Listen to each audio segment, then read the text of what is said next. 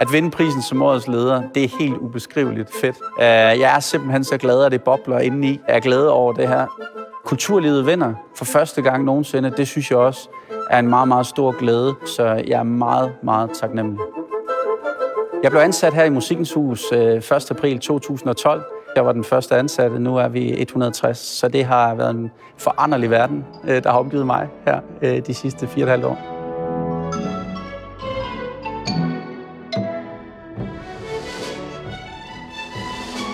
Jeg leder ved at gøre mit bedste for at kommunikere klart og tydeligt, så mål øh, er klare for alle, og deadlines for, hvornår vi skal være fremme med de mål. Så bruger jeg rigtig meget tid på at sikre, at organisationen har det godt. At vi har de rette kompetencer til at udføre de opgaver, der skal løses i virksomheden. Og de kompetencer, de mennesker, der er herinde, at de arbejder med det, de gør bedst, og det, der giver dem mental energi. For hvis ikke de arbejder øh, med det, der giver dem mental energi, så bliver det sådan en amputeret virkelighed. Så bliver det ikke et succesfuldt projekt. Jeg tror faktisk, det mest udfordrende ved at være leder i Musikkens Hus, det er øh, den her succes på succes. Og den her øh, tendens til, at jeg også nogle gange har taget mig selv i at tro, at jeg kunne gå på vandet. Og det er jo farligt, for det er der ikke nogen mennesker, der kan. Der påviler et ansvar for at opføre sig ordentligt, og for øh, at det ikke stiger en til hovedet, og for at øh, jeg ikke lige pludselig tror, at øh, jeg kan alt og ved alt bedre end alle andre. Det bruger jeg meget tid på at fortælle mig selv, at det skal jeg altid huske. At det gør jeg bestemt ikke.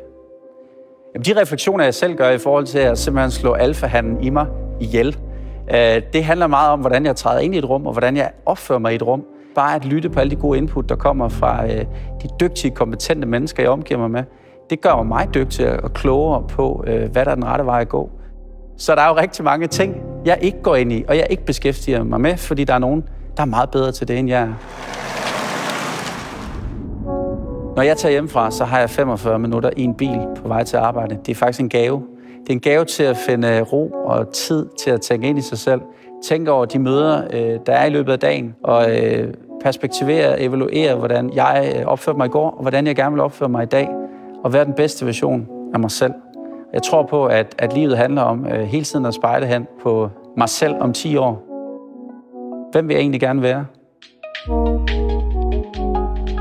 Det er vigtigt for mig som leder, at jeg øh, fremstår troværdigt, øh, og at der er noget transparens, at man kan mærke, mine værdier skinne igennem, værdier som ordentlighed og medmenneskelighed.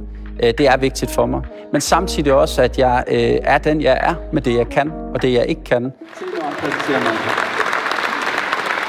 Øh, der, hvor jeg fungerer bedst, de opgaver, jeg har, det er helt klart strategisk udvikling. Det er mindsetting, det er at tænke de lange planer. Hvad er det, vi skal om 5 og 10 år? Her i virksomheden har vi gjort meget ud af at skabe fri tid omkring mig. At jeg skal kunne trække mig ud af den daglige drift. Den frie tid, den, øh, den bruger jeg eksempelvis ved at gå langs øh, Limfjorden og øh, samle luft og energi og ilt til hjernen og tænke de helt store tanker. Så når jeg kigger ud over Limfjorden, så er det ikke Limfjorden, men så er det Lake Michigan. Så er det de helt, helt store vider, der er i gang. Jeg ønsker med min ledelse at sikre, at Musikkens Hus bliver international markedsleder inden for en række områder. Og der skal vi nå hen ved at være klodshands, ved at være klassens frække dreng, ved at gøre det lige præcis på den måde, vi mener, det er rigtigst at gøre tingene. Og øh, jeg glæder mig helt vildt til den rejse. Vi er bare lige startet.